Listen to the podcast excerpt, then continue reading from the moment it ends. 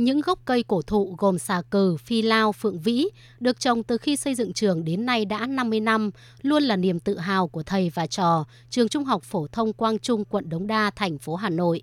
nhận thức rõ trách nhiệm của nhà trường trong việc vừa phải tạo nên cảnh quan môi trường xanh, sạch đẹp, vừa phải đặt an toàn của học sinh, giáo viên lên hàng đầu. Nhưng nhà trường hiện đang gặp khó khi quản lý chăm sóc cây xanh bởi không đủ trình độ chuyên môn để đánh giá cây xanh. Bà Đinh Thị Thu Trang, Phó Hiệu trưởng Trường Trung học Phổ thông Quang Trung, quận Đống Đa, Hà Nội cho biết, để đánh giá cây khỏe mạnh hay bị sâu bệnh, thì các giáo viên, cán bộ quản lý cũng chỉ có thể quan sát bằng mắt thường và phán đoán theo kinh nghiệm bản thân. Năm nào chúng tôi cũng ờ, đều đặn mời các cơ quan về chuyên môn đến để kiểm tra hệ thống cây xanh ờ, và cắt tỉa là thường xuyên một năm là cắt tỉa một lần rồi kiểm tra giả soát những cái cành cây mục để tránh cái hiện tượng là rơi xuống ờ, học sinh rồi giáo viên. Thế còn về việc đánh giá cây xanh thì về chuyên môn thì rất là khó có thể nhận biết được ừ, cái cái tiềm ẩn ở bên trong. Dễ rồi sâu từ trong thân. Điều đấy là, với cái kiến thức của mình thì chúng tôi không thể có thể nhận biết được không có chuyên môn về trồng, chăm sóc, đánh giá chất lượng cây xanh nhưng vẫn phải quản lý toàn bộ cây xanh có trong trường. Đó là một thực tế đang diễn ra ở hầu hết các trường học hiện nay. Bà Đào Thị Hồng Hạnh, hiệu trưởng trường Trung học cơ sở Bí Văn Đàn Hà Nội nêu thực tế các thầy cô giáo trong nhà trường thì cũng không có cái kiến thức gì nhiều về cây xanh, mà chủ yếu chúng tôi quan sát và quản lý chỉ là bằng qua cảm quan, bằng cái cách ờ, chăm sóc thông thường nhất, như là thường xuyên là tưới nước này, rồi ờ, cung cấp thêm dinh dưỡng như là bón phân. Và ừ,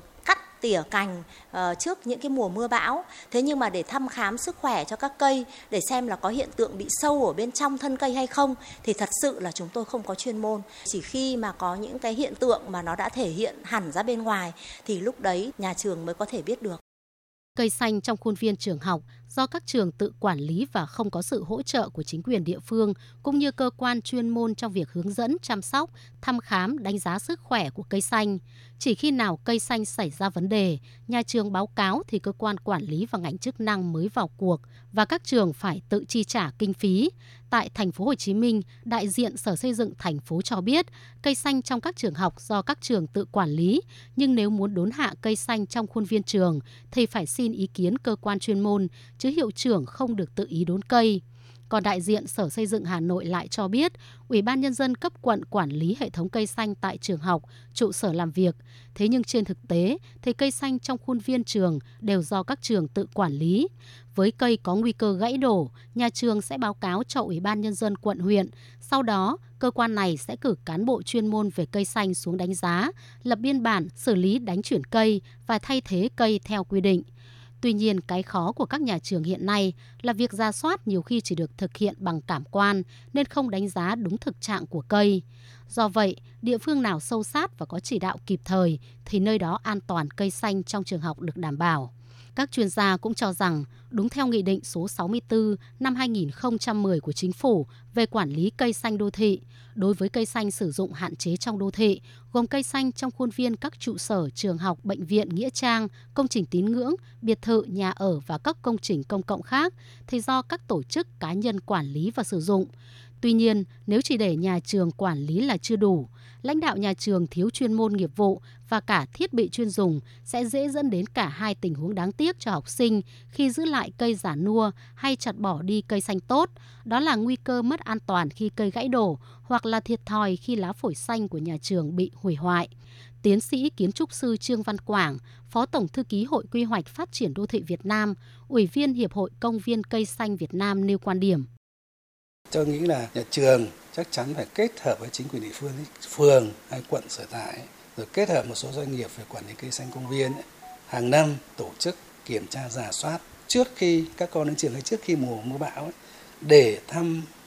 khám sức khỏe cho hệ thống cây xanh trong trường. Cây nào khỏe, tốt, cây nào ốm yếu, sâu, mọt cần phải cắt tỉa, cần phải thay thế thì cái đấy phải lên kế hoạch để cắt tỉa. Cây nào cần thiết thì phải hạ đốn thay nó đi. Ví dụ quá sâu quá mòn nó có thể đổ cần thiết phải gia cố cây nào cắt tỉa vân vân. Và cây nào chúng ta thấy là nó không phù hợp với lại trong khuôn viên nhà trường chúng ta bỏ đi. Trường học không thể thiếu cây xanh, nhưng để tạo được một hệ thống cây xanh khỏe mạnh, an toàn cho học sinh, theo các chuyên gia, rất cần có những quy định rõ ràng về việc trồng, chăm sóc, quản lý cây xanh trong trường học, trong đó nêu rõ vai trò của nhà trường, cơ quan quản lý và đơn vị chức năng quản lý cây xanh.